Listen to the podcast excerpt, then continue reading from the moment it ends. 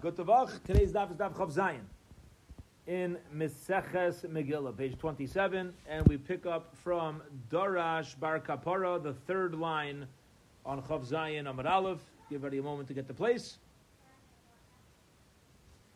Gavaldik. Let's get our heads back in the game. So we're in a new parak, the final parak of Megillah, and what we were learning is that you're allowed to sell certain items as long as we are B'Kodesh, as long as we go, we go up in holiness and not down in levels of holiness, we haven't yet decided whether you're allowed to go sideways. That's going to be a big focus of today's daf, whether you're allowed to sell, for example, a Sefer Torah to purchase another Sefer Torah, whether you only go up in, in uh, Kedusha. Now, the last conversation we had was which one is more holy? Is a shul more holy or is a Beis Medrash more, more holy?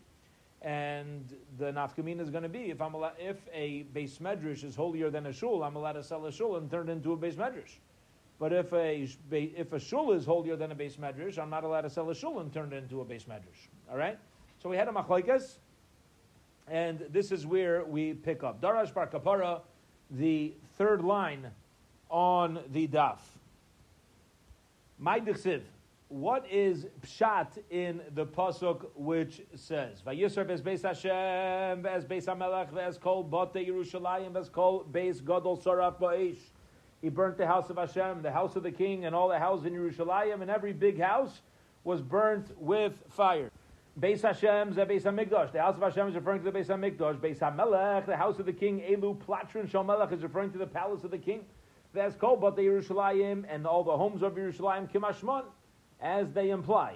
Yeah, a house in Yerushalayim that's called Beis Gadol Saraf Eish, and every big house was burnt in fire. What is that referring to? And for the Gemara, Rabbi Yechanan, Rabbi Yeshua ben Levi, Machlekes in Rabbi Yechanan, Rabbi Yeshua ben Levi, Chad Omer Makom Shebagadlam by Torah. Listen to this. One says it's talking about a Beis Medrash, a place where Torah is grown. The Chad Omar Makom Shemagadlam Bo Tefila. Another opinion is that um, called Beis Gadol is referring to a house that is big with davening, that we grow in davening, which, by the way, is a beautiful message. Sometimes we think that we're supposed to grow in our Torah learning, but when it comes to davening, what, what what's our focus? Have kavanah. Same focus we tried doing when we were in ninth grade, right? Have kavanah, and then we're 50 years old. Have kavanah, 90 years have kavanah. People don't really view davening as like something to grow in. It's more something to like try you know, try to at least have kavanin. But the truth is, we should approach davening the same way with limud Torah. We're growing in limud Torah from level to level. We should be growing in levels of davening. Okay, so we have machlaikas. Is it a place of growth in Torah or a place of growth in tefillah? Amanda Amar Torah, the one who says that the pasuk of beis godol is referring to growth in Torah. How do you see growth in Torah? Hashem chafetz lamantzid gayagdil Torah v'yadir. Hashem wants, because of the tzidkus, that the Torah should become gadol, viyadir, and strengthened and strong. So you see growth with Torah. Uman Martila, in the opinion which says that beis gadol, a house of growth, is referring to a house of davening. Where do you see davening as growth? Tichsiv, saprana. Tell me over a story. Hagadailis, the great things, Asheros Elisha, that Elisha has done. The Elisha the Avad Barachmehu the Avad, and what Elisha accomplished was with tefillah, was with prayer. So you see that prayer also is used as an expression of growth. To start, but we don't know exactly who's the author of which opinion. We have either it's growth in, in a beis medrash or growth of a base akneses. Says Gemara to end off this idea to Stein Rabbi Shub Levi. Let's prove that it's Rabbi Shub Levi who the Amar that holds Makam Shemagadlam by Torah. That uh, beis gadol is referring to a house of Torah growth. The Amar Rabbi Shub Levi because Rabbi Shub Levi says and here's how this all comes back full circle to our Gemara. Beis HaKnesses, to sell a shul, mutter la asaisai beis hamedrash. You're allowed to sell it and turn it into a beis medrash because it must be a beis medrash is greater than a shul. You're allowed. You're milim b'kaidesh. You're going up in holiness. Shmamina. This is taka, a good proof. Rabbi Shulman Levi is the opinion that a beis medrash is more gadol than a beis hakneses. Period. Beautiful. Okay. Two dots. We are on the fourth wide line on Chav Zayin. Avol machru svar. We said in the Mishnah, if you sell the Sefer Torah, you're not allowed to buy svarim of Nevi'im and Kesuvim. It's going down You can't sell Svarim of Torah to purchase Svarim of prophets and scriptures. They asked a question searching for information. Okay, now here is the all time question that we mentioned beginning of today's year. Can I sell a Sefer Torah to buy a Sefer Torah? Meaning, in the Mishnah we said you could go up, not down. What about sideways? All right? Now, since you're not going up in holiness, maybe you're not allowed to sell a Sefer Torah to buy another Sefer Torah. Or perhaps, since there's no further up you could go, shop your dummy, it's okay. What else are you supposed to do? If I can't sell a Sefer Torah to buy another Sefer Torah, I'm stuck. That's the shayla. Is it only an obligation of Milam B'Kodesh when going up in holiness is possible? Or do we say that no, it's Milam B'Kodesh always? That's the question. And the Gemara is going to go through a number of different attempts. Here we go. Take us about a half a amud. Toshma, come and listen. Let's try to prove it from the following Mishnah. Avol machru svarim uh, machru svarim. If you sell a Sefer Torah, you're not allowed to buy Nevi'im and Ksubim, our Mishnah, which seems to imply Svarim Hudalai, I can't purchase Svarim, HaTorah B'Torah Shaper Dami. To sell a Sefer Torah to buy another Sefer Torah seems to be okay. Says, okay, so, in other words, you can't sell Sefer Torah to buy Svarim, but, this, but we're going to imply to buy another Sefer Torah is going to be okay. Says the Gemara, no, there's no proof. You know why? Masnisin the Our Mishnah is talking about after the fact. It's already been done. Our shaila is lechatchila. Ideally, Ideally, are you allowed to sell Sefer Torah to buy another Sefer Torah? The Mishnah, which says that you're not allowed to do it, it's not allowed to sell Sefer Torah for Svarim, maybe that means once you sell it, oh, you got to like rescind on the deal and it was, the whole thing was a mistake. But maybe if I did it, but the evidence is okay. So we don't know. We don't know. So Gemara says, okay, let's try to prove it from here. Tashma, come and listen. Gailan Sefer Torah b'mitbechais chumashim b'chumashim b'mitbechais lebiyam muksub. Very interesting. You're allowed to use the mantle. You're allowed to use a covering of a of a Torah to cover a chumash. Now listen closely. This is very interesting. We are not familiar with this. Now, we're familiar with the Sefer Torah. Has anybody here, however, ever seen one Sefer in the Torah as a scroll? Have you ever seen in your Aron Kodesh and Shul a, a scroll that is only Bereshis? You haven't seen that, right? We know of Sifrei Torah and then Nevi'im. But they used to have Sfarim that was like only Sefer Bereshis, only Sefer Shemos. Now you're not allowed to read from that Torah to be say a whole tzibur because you need the whole Torah together, but to learn from is okay. So says the Brisa, you're allowed to you're allowed to wrap up, you're allowed to cover a Torah, a Sefer Torah, with with a, a, covering of a single book of Chumash. The Chumashim and Chumashim and Mitbachais, Nevi'im Muksubim, with the, with the coverings of Nevi'im Muksubim. Avalai Nevi'im Muksubim, Mitbachais Chumashim, you're not allowed to wrap Nevi'im Muksubim with, with mantles of a, of a Chumash, a single book of the Torah, for example, Bereshis or Shemos or Vayikra or Bamidbar or Devarim. Chumash Mitbachais Sefer. And you can't wrap a um, book of uh, one of the Chamisha Chumshei Torah with the wrappings of a Sefer Torah. Why? Same idea, because once it's a wrapping for a Sefer Torah, you can only be Milam B'Kodesh. You can only use it for a higher, more holy purpose. Now, Katani Mias, the bottom line is, this Brisa tells us, Gaidel and Sefer Torah.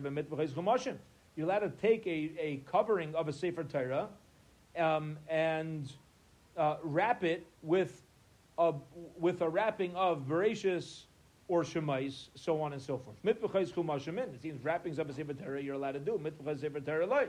But to cover a Sefer Torah with a mantle of a different Sefer Torah is not allowed. So you see that you're not allowed to move sideways in holiness. You're only allowed to move upwards in holiness. Says the Gemara, come on, there's no proof from there. Ema Seifa, send say, look at the end of the Brisa. Then the Brisa says,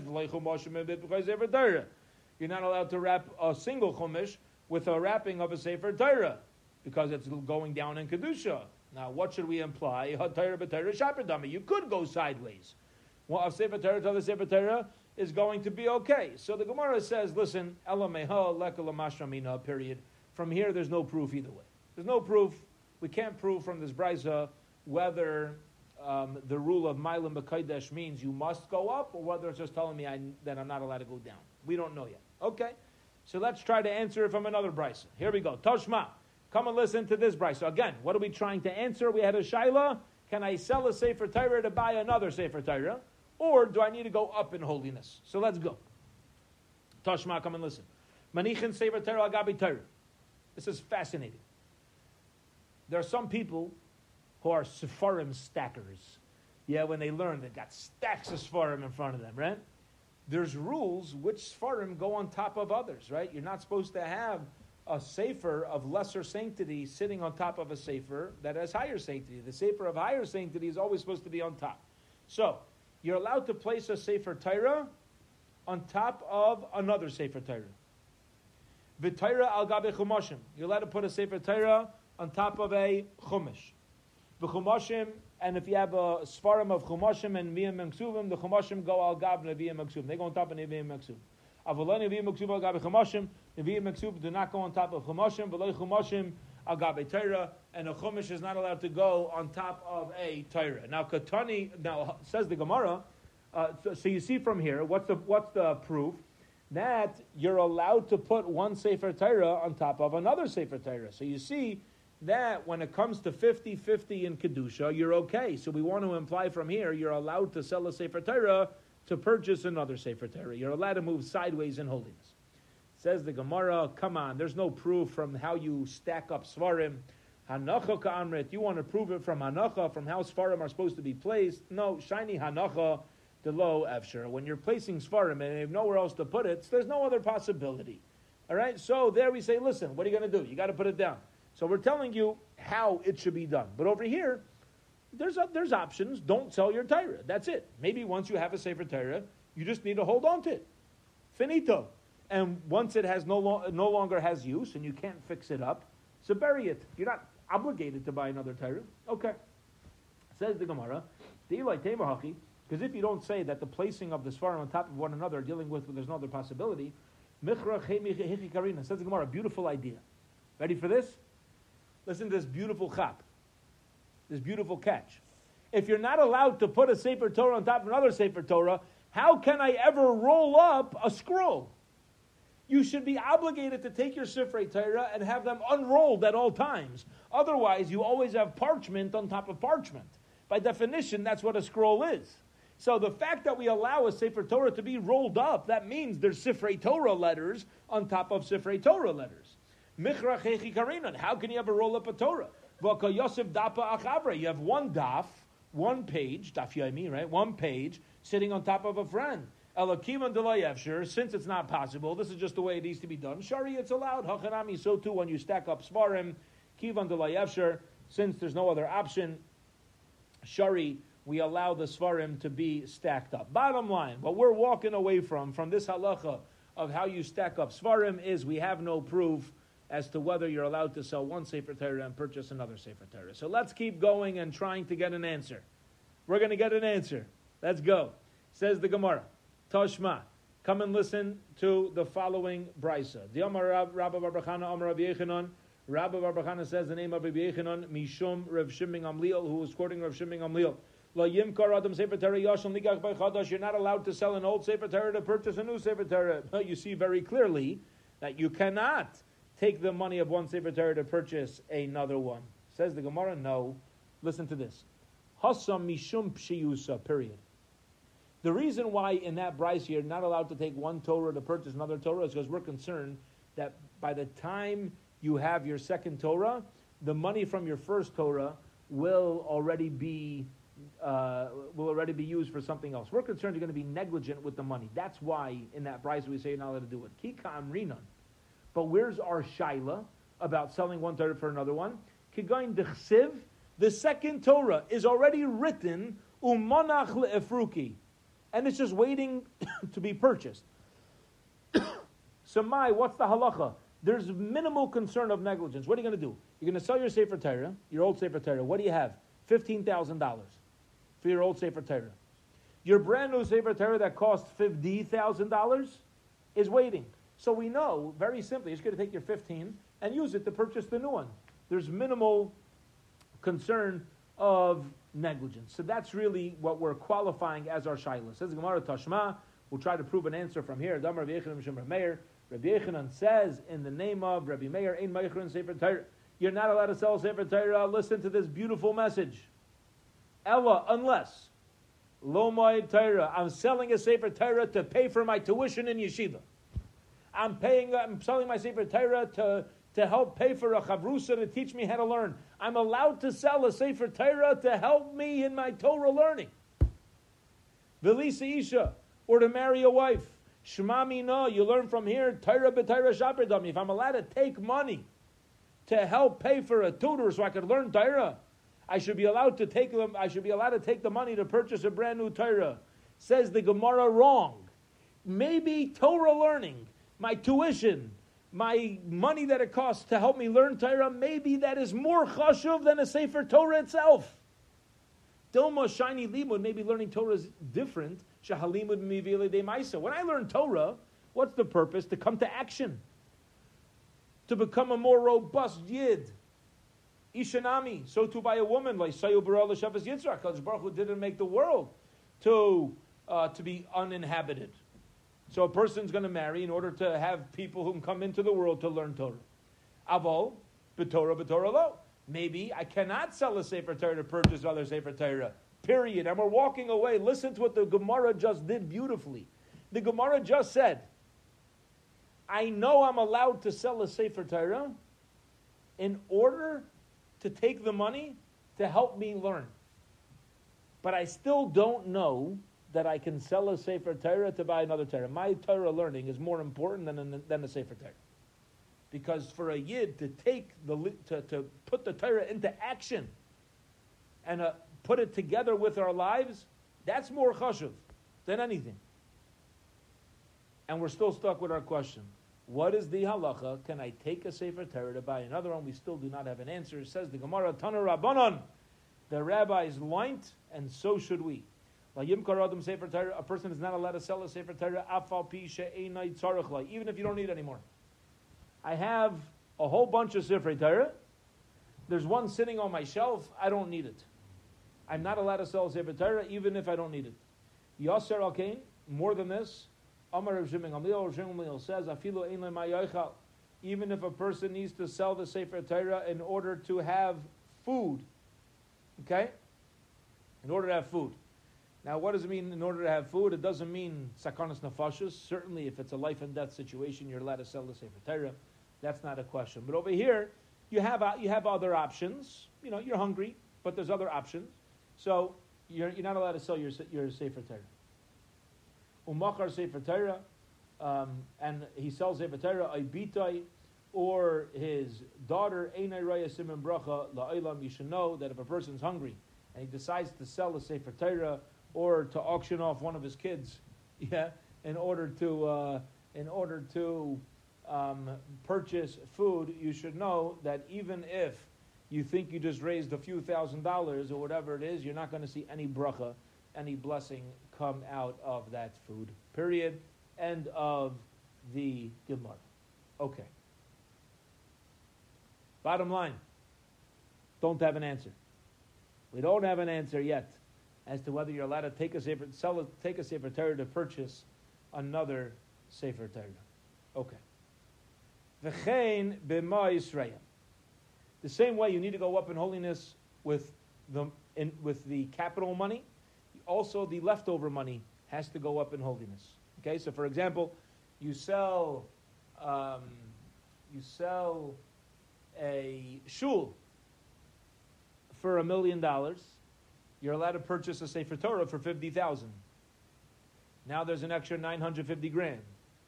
That extra money also, eh, you're obligated to use it in a way of Milam B'Kodesh, where you're going up in holiness. Amar Rabba Rabba says, This is when you sold something and you had leftover money. Let's say there was money that was raised, fundraised for a Sefer Torah, that leftover money is not stuck for the Kedusha. Very, very interesting and very applicable, right? Listen to this. You have a yeshiva or a shul that has a Sefer Torah campaign. They're raising money for a Sefer Torah. You, you mamish, you have the mitzvah, va'atem kisvu lechemes ashira azais. They have the whole, they have the whole narrative and the whole campaign. It's going to be amazing. We're raising money for the Torah. What does it cost to raise the Torah? Fifty grand. What do they cost to sponsor a parsha? Ten thousand dollars. How many parshas are in the Torah? A lot more than five. Right? So you have this yeshiva raising money for a fifty thousand dollars Sefer Torah, but what are they looking for really? A million dollars. Do they have to use the whole million dollars on Sifrei Torah, or can they use it for the lunch, for whatever they want? Says the Gemara, they could use it for whatever they want. If you're raising money to purchase Sefer Torah, the additional money over the Sefer Torah is not limited to the holiness of the Sefer Torah. Esvei Abaye, Abaye is a challenging question. When do we say Mailim B'Kaidesh, Shalai Hisnu? That's only when there's no stipulation that it's not that, that there's no stipulation that you're not going to go up in holiness. Aval hisnu. Let's say they made a stipulation. Afilu leduchsusia mutter. Even for a duchsusia, it's allowed. Okay, and if you want to know what a duchsusia is, you're going to have to be patient. You have to be patient. The Gemara is going to let us know soon. But listen to what we, we do learn for, so far. What we're learning is a very important and practical idea, which is if at the time of the purchase of this holy thing, there's a stipulation made that at the, for example, they build a shul, and at the time that the shul is built, there's a stipulation that we want to be able to sell this shul for another shul or for uh, a, a town square, then you don't need to go up in Kedusha. If at the time of the original establishment of holiness, there was a stipulation made that we don't want to be limited, you could do that. Okay? Even for a duchsusya. Okay. Hechidami. Says Gemara, what are we talking about? If you sold something that's leftover money, what is it? What is the what? Making a condition. We don't care what you want. It doesn't matter. There's a way that halacha works, and all the money needs to go up in holiness.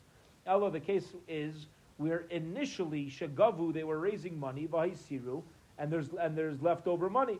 So you see that a stipulation allows you to say the leftover money is not is not does not have to go up in holiness.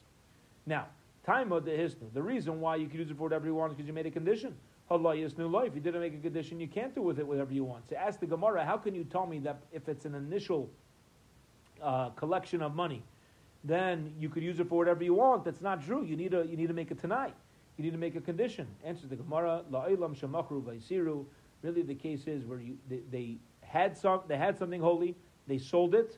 V'haisir, there was leftover money. V'hachi ka'amar, and this is what the Bryce is saying. When, when do we say leftover money could be used for whatever you want? That is when it wasn't done in the proper style of sale in front of the seven representatives of the city with people from the city. If there was a stipulation from the city representatives, afilu l'duchsusya nami mutter. Even for a duchsusya, it's going, even to purchase a duchsusya, it's going to be allowed. What is a duchsusya? What is this? Amalei Abaye Luhumer Abanon. Abai said to one of the yeshiva guys, Dava Masada Masnitzik Rav who was setting up the, the uh, Mishnayos in front of Rav Sheshes, Mi Shmi Allah Mi Rav Sheshes my duchsusya. Did Rav Sheshes explain to you what in the world a duchsusya is? You're even allowed to use it for a duchsusya. What is that? Amar Le, yeah, he said Rav Sheshes told me. Hachi Rav Sheshes, this is what Rav Sheshes told me. Parsha de Masya. Uh, Duchsusya is a rider. What's a rider? A mailman who goes around on horse sharing all the local news. Amar Abaye Abaye says, Hilka Chaisur Mirabanan. You have a young yeshiva guy. The Shamale Nosov Layada Pirusha. Very important message. If you're learning Torah, you're in yeshiva, and you don't know how to translate something, you know the best place to go get the translation? The Rabbanim. Go to somebody who hangs around rabbis. You don't need to go to the biggest rabbi. Just go to people who hang around others who learn Torah. Delo efshar, it's not possible. Delay shmiale that he has not heard min gavra rabba, the translation from a big man. from a big person, period. In other words, sometimes you learn from a book, but more often you learn even more from being around big people. And if you don't know how to translate something, go around people who hang around big people and say, Have you ever heard this word used in context? Because chances are pretty high that they have. Okay. Omar Rav Yechanan Mishum Rav Meir. Yechanan says the name of Meir Bnei Ir Shachul Yirachar people in one city that go to another city. Listen to this. Ufasku Alayim Tzedakah. And there was a tax collection that took place while you were in this other city. Neisnan, you're obligated to give along with the charity tax. But when you go back home, you could demand your money back from the tax that you gave. And you can use it to support the people of your own town. Period. Now, let's explain what's going on here. Unfortunately, nowadays we don't have the same community structure. The way that that uh, Jewish communities were structured is they would put charity taxes on everybody who lived in that city. They had collections. Let's say the custom in that town was before each of the shalosh regalim. Okay, before Sukkot, before Pesach, before Shavuos, everybody who lived in town, no matter what, had to give $100 to the general community charity box. And that was used to give out to all the poor people in town. This was a tax. There was no way out of it. This wasn't a choice. It was like it was like government taxes that we pay. This is what they would have. See, here's the deal.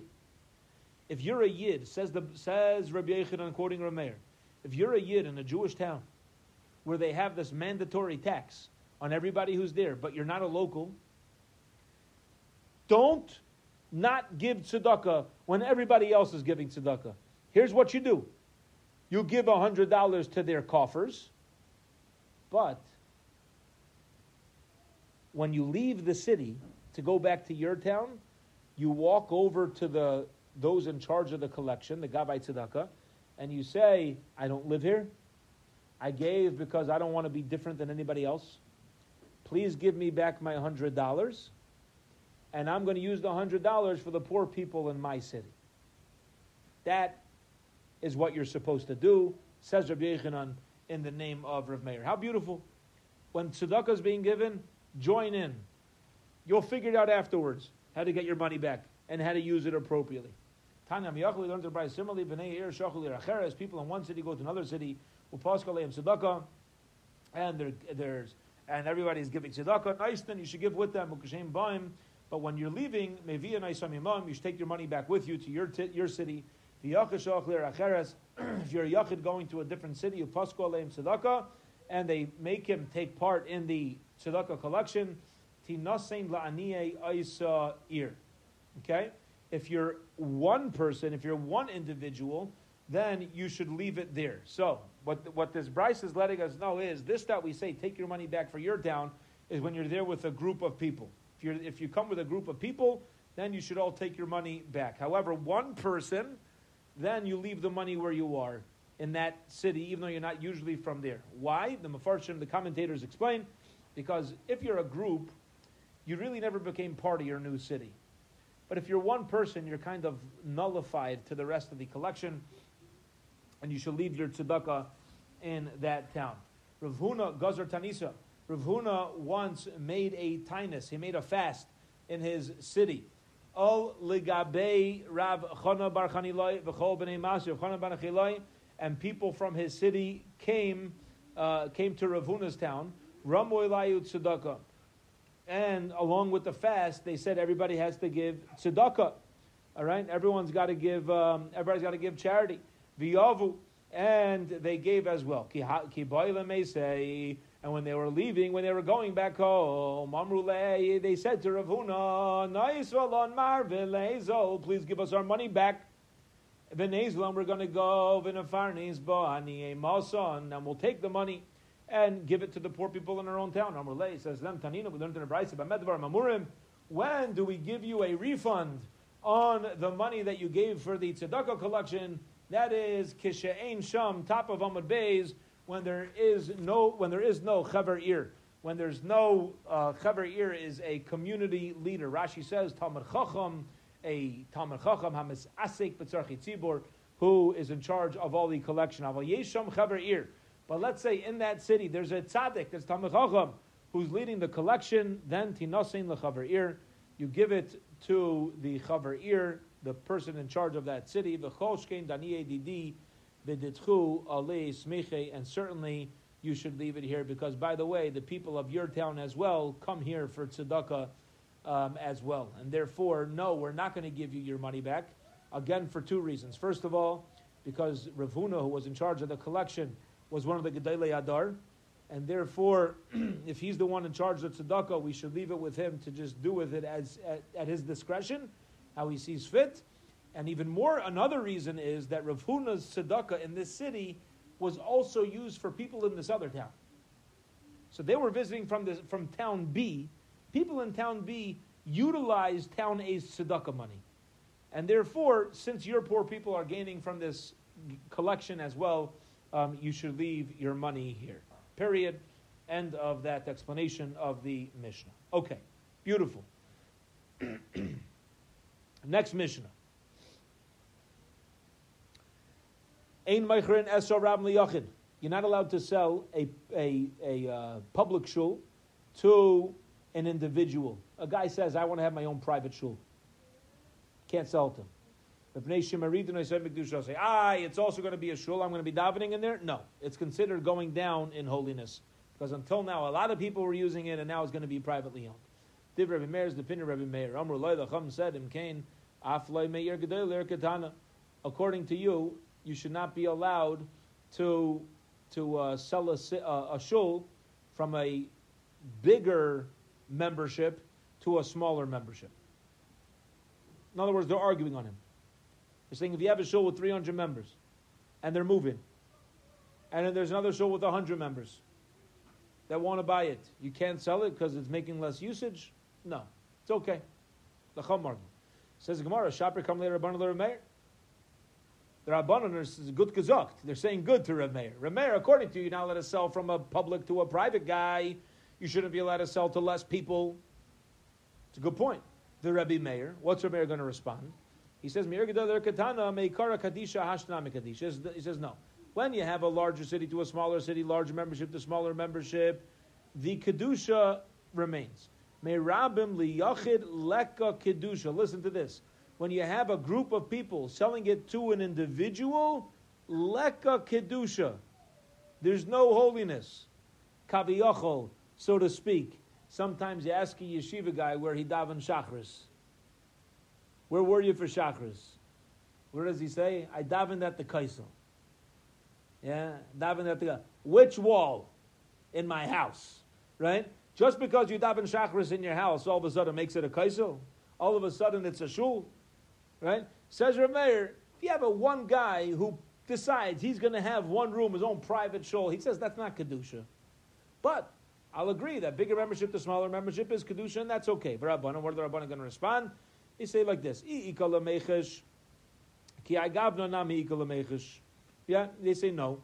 That if you're nervous about it going down in kedusha, you should be going down. You should be nervous uh, no matter what, even to lesser people. Mishum barava madras melech. We know the more people involved in serving Hakadosh Baruch Hu, the greater the kiddush Hashem is, and uh, and therefore the rabbanon say that your logic is going to uh, your your logic, Rameir, should apply across the board. They're sticking to their guns and they're saying, no, a public person may sell it to a private person the same way a larger membership slash community can sell it to a smaller membership. Okay, period. New Mishnah. Ein Meichrin Sefer Torah. You're not allowed. To, I'm sorry. Ein Meichrin Beis Knezes. You're not allowed to sell a shul ella al tanai, unless there is a condition she'em yirtzu yachzirum that if we ever want to buy it back, the, that the shul could be bought back. Okay? According to Rav Meir, listen to this. According to Rav Meir, that you're allowed to sell a shul, there must be a stipulation made that it's never a permanent sale. If at any point we feel we need our show back, we get it back. Okay. Dib Rebbe Meir, there's a opinion of Rebbe Meir. Now, think about it. There, there's logic to that, right? There's a lot of logic in there because you're really never selling it where there's a permanent opportunity for you to lose kedusha. There's always the option to get it back. No, a shul could be sold memkar forever. Chutz dvar. Except you're never allowed to sell a shul for the for four things. The merchats.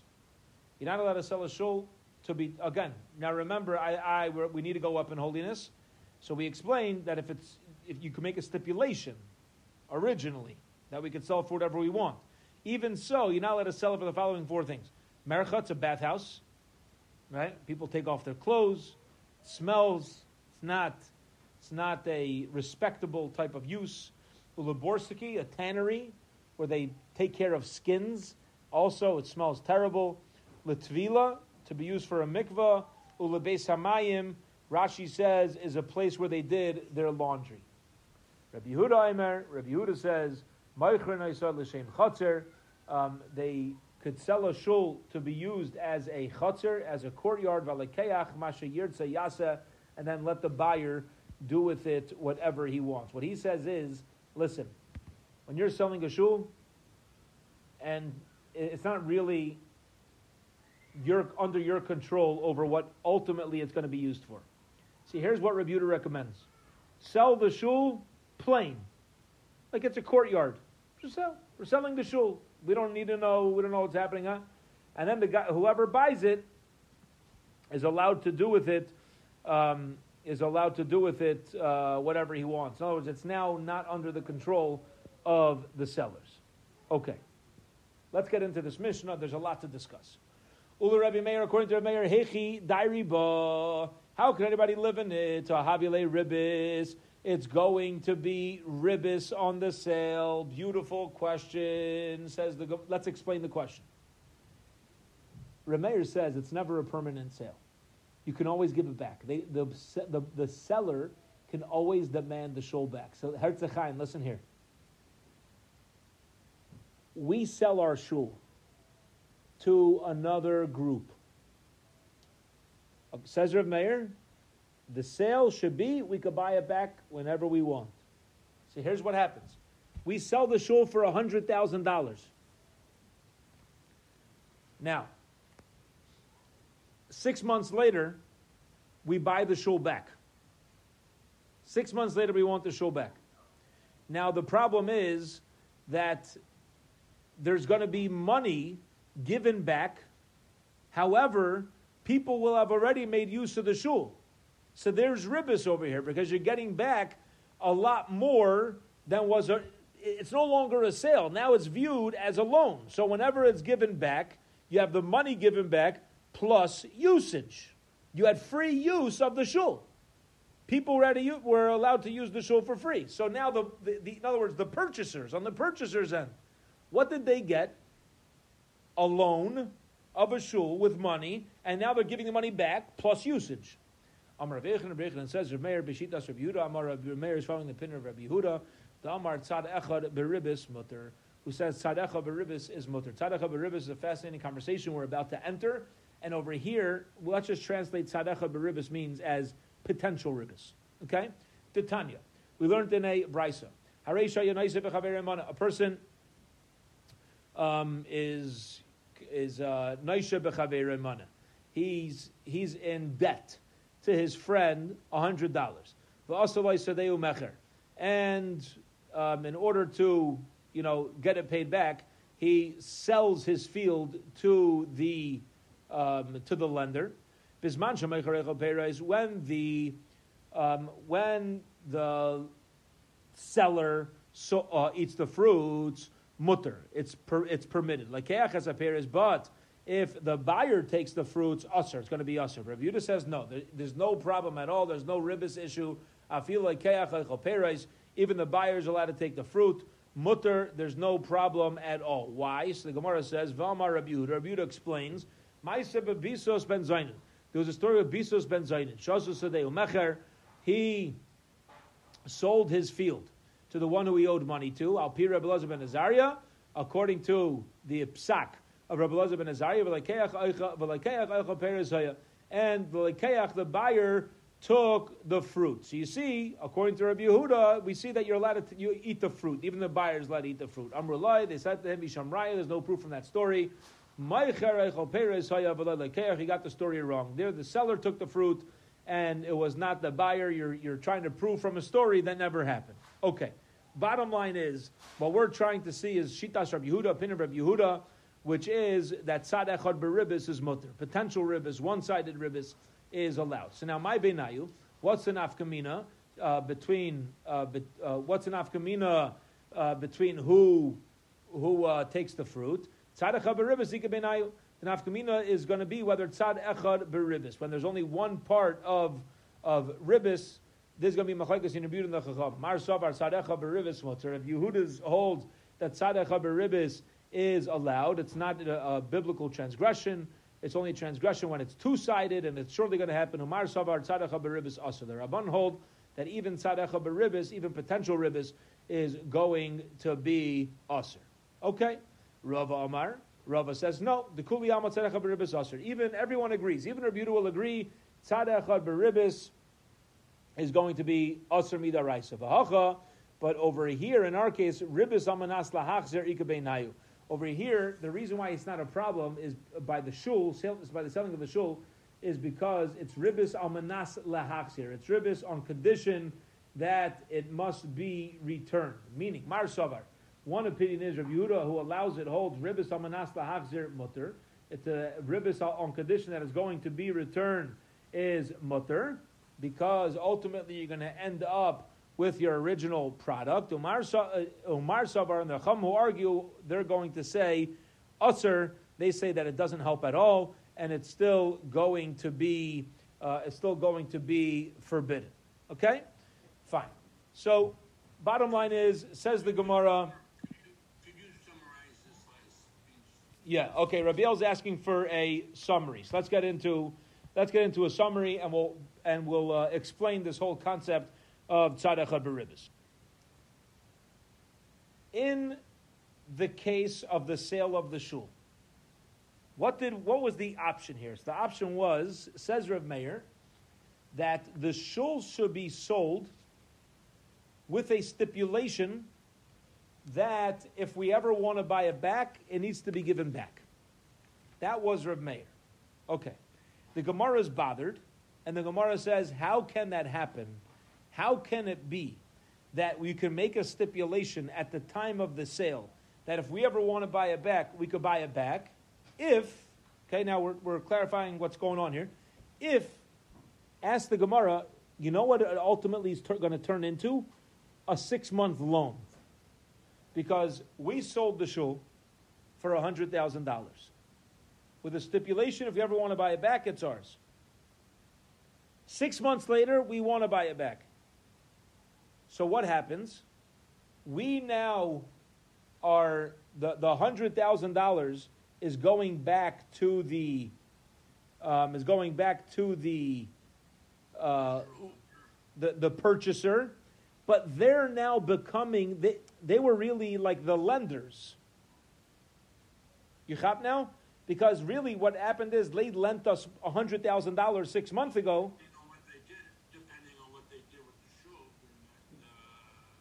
Okay. Now, what did they do with the shul during that time? We're assuming they used it for six months. So it's going to come out six months ago, the people who we thought were buyers really were lending money to us, and they took usage of the shul for six months. So the lender gave $100,000, which we're returning six months later, and then the lender made six months of use. That's ribis. You're getting back your money plus six months usage of the soul, That's ribis. That's the problem. Good? Now, says Rabbi Yehuda, there's no problem with that. Because it's called tzad echad beribis. It's one-sided ribis. It's only potential ribis. Why? So, he, so he, here's the idea, just to clarify. Let's say th- there, there's, there's two possibilities here. Possibility number one is that we never want to buy the shul back. Let's say we never buy it back. Six months later, we never bought it. So, did the sale ever turn into a loan? No. It remained a permanent sale. So, is there any possibility of ribis? No. There's no possibility of ribis. That's one option. The other possible outcome is that we will buy it back and therefore it's a loan. You understand what's happening here?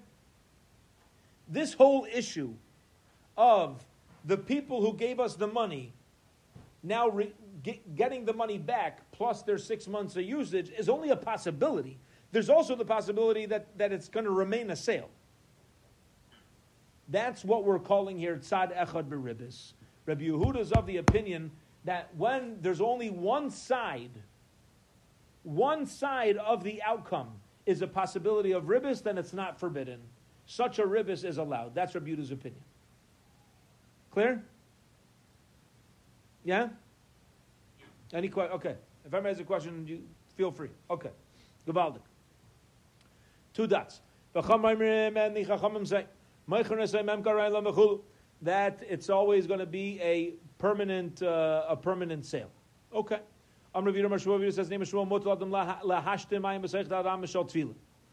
It's permitted to urinate within four amas of your location of davening. Okay, even though excrement, you need to be more than four amas away from the bad smell that it gives off. By urine, you're allowed to be even within dalad amas of the urine. Number of Yosef, Yosef says, Michael Mashmalan, what's the chiddush over here? We know that already. Tanina, we learned in the Mishnah. Now, we, we got onto this. What's the connection? Because remember, in our Mishnah, we said there's certain things you're not allowed to use a shul for. Certain things are disrespectful. Tanina, we learned in the Mishnah. Rabbi Yehuda says, you should sell the shul to be a courtyard.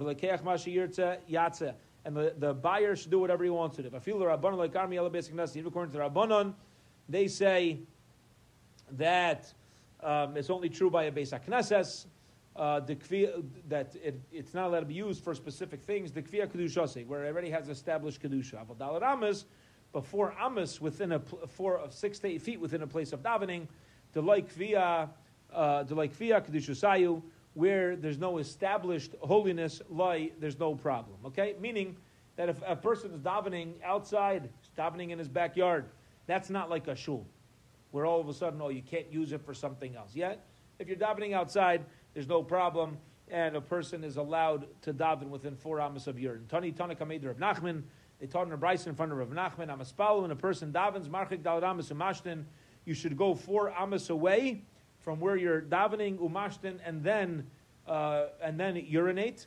The hamashtin and a person who's already urinated marchik dalaramis umisbal should separate himself dalaramis from where he did urinate and then daven. Amar lei. So Rav Nachman said to whoever was setting up these brises. That makes sense. When a person already urinated, you should go four amas away. Uh, Tanina, we learned in the Mishnah, How much should you go away from urine and excrement? Dalad Amos. We understand. Once it's there, you go four amas away for a kavarat tefillah. But when you didn't urinate yet, you're davening. What do we say? Marchik Dalad Amos umasht and walk four Amos away from your original location, and then urinate. Lamali, why do I need to do that? If I'm davening in the backyard, Lamali, why do I got to do that? Ihachi, if so, kadeshinu lekulu shvili dinarda. Anytime somebody, uh, you know, urinated on the side of the road, all of a sudden nobody else is allowed to daven there forever and ever and ever because you're always might be near four amas of urine. Just because you ever urinated, so ask the Gemara, like eh, you're just you're, leaving people with in a very difficult situation. So the Gemara says, "Tani yisha." It doesn't mean that you got to go four amas away from wherever there was urine. Rather, you need to wait the amount of time it takes to walk four amas, and then you could start davening. Oh, says the Gemara. Bishla mashtin yisha. It makes sense that when a person urinates, he should wait. Kedei he looked out at amas, the amount of time it takes to walk four amas before starting to daven again. That I understand mishum nitzaitzes because of sparks, meaning because it drops after a person finishes urinating. You may not have completely finished, so you want to wait that, that amount of time to make sure that uh, that uh, the, your clothing didn't get wet. Elam espalo, but when a person's davening, yeshek kadehilach daladamas, to wait before urinating, the amount of time it takes to walk four amas, lumali, why, why should I wait that amount of time? There's no urine yet. Let me daven. Here's what, I, here's what the Gemara wants. I'm davening I feel the need to urinate. So urinate right away, and then walk away. Why do I need to wait before starting to urinate? Amar Rav Ashi, Shekol Dalaramas Tfilose Sdura Befiv.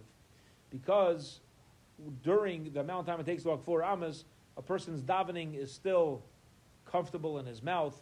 Verachushe Marachshin uh, Sifavose, and his lips are still uh, are still moving. Meaning, sometimes when people daven, you need to just break, because otherwise the guy's going to take damira boma vimru amen. You know, while he's like, people stand up while they're finishing benching. So what we want is. You finished, you articulated all your words, you're completely done. How do you know you're completely done? Because you waited the amount of time it takes to walk uh, six to eight feet. Okay. Zilfin Simon. Let's, uh, we're a little out of time over here, so we'll try to uh, move along over here. Let's go. Zilfin Simon. Zilfin Zalid Zayin Lamid Pei Nun is the simon of things to remember what we're about to learn. Shalu Tamid Rabbi Zakai. The Talmud Master of Zakai Bamerach Yamin. What's the merit that you had a long life? Omar Lohem. He says to me, Yamar La Yashanti Mayim B'Seich Dalad Tefillah. Listen to this. I never urinated within Dalad Amos of davening. I never gave my friend the nickname. I always called them by their original name, tremendous avera, to call people by nicknames, particularly negative ones. And I was never mevatel kiddush hayayim. I always made sure to make kiddush properly, like hundred percent. Do it right, even though there's a lot of backup ways. Rashi explains to make kiddush. There's a lot of other ways. I always said kiddush properly on wine. I was makbid, I was makbid on that mitzvah. Each zakino hayali, and I have an elderly mother, or I had an elderly mother. Pamachas one time. Machra kipa She sold the covering on her head. She sold the sheitel. Hivili kiddush hayim, and she bought wine for me. Tana, we learned. In other words, my mother was in on this too. Tana, we learned kishamesa when she passed away. Hinichalei gimel meyas garbe yayin. She left him 300 barrels of wine. Kishemesu, when Rav Zakai left, when Rav Zakai passed away, of and and he left behind 3,000 barrels of wine. So you see the bracha, the blessing that comes to a person who is careful to perform Kiddush in the best fashion. Ravuna Aser Risa, Rav, Rav uh, Huna was uh, tied as a belt uh, grass. V'koi kame the Rabbi who's standing in front of Rav. Okay. Omar Le, Rav says, Maya Hai, why are you wearing a grass belt? What are you doing? Omar Le, Le Havali I didn't have Kiddush. Umeshkante lehem yonai. So I gave my belt as a collateral. For Osi Be Kedusha, now I have wine for Kiddush. That's why I'm, I, i am wearing a grass belt, because I plucked it and I couldn't afford anything else right now. I needed to make sure I got I had the geshmaka wine. Amar Lei, he said to him, Yeherava, may there be the will of the Rebbeinu Shalom, to situm b'shiroi, that you will have clothing that are pure silk. Ki ichlal Rabba berei, and when when uh, Rabba's um, when, when Rabba was getting married, Rav Huna inish gutzahave. Rav Huna was a um, was short Gana Apuria, and he was laying on his bed. Osyon bin Nase v'kalase, and all of his, his, all the ladies in his family came.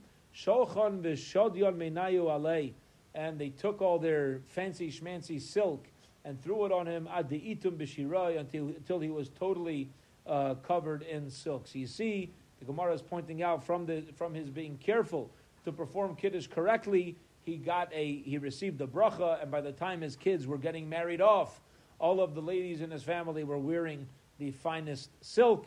The bracha came true. Shama Rav ikbid. Rav heard, and he didn't like this. Omar. Now Rav gave the bracha that he should be oh this chus he should have all the silk. Omar he said my time alayamrli be ki bar kichech. Here it is. He says to Rav Huna. Rav Huna, my bracha was fulfilled, but I have a tain on you. I have a claim against you. When I gave you the blessing, you should have responded. the chen lamar, which is what many people currently have the custom to do. Whenever you get a blessing from somebody, what do you say? The chen lamar, so to you. The blessing you give me should come back to you. Rab's saying, if you would have said the chen lamar, then the bracha would have continued not only for you, it would have come back to me too.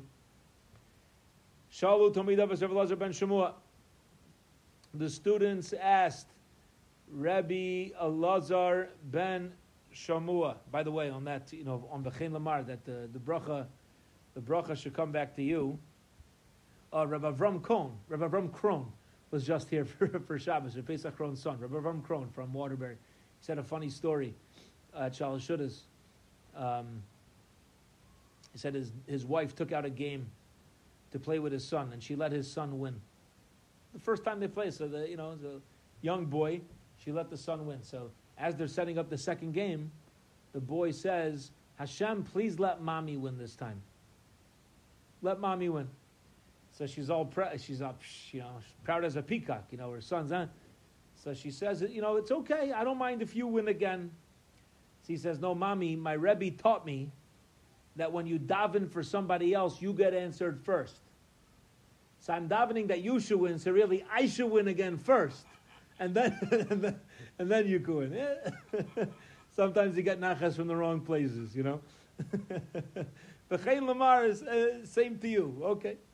Shalom to me, that's every Allah ben Shmuel. The students ask Allah ben Shmuel, what do you merit to have a long life? Amalami says to them, Yamalai Sisi Kapandri Basic Nasa, never used the shul as a shortcut, never cut through the shul, the back door to get to the front door eh, in order because it was, it was more convenient for me. I never used the shul as a shortcut, which by the way is halach. You're not allowed to do that.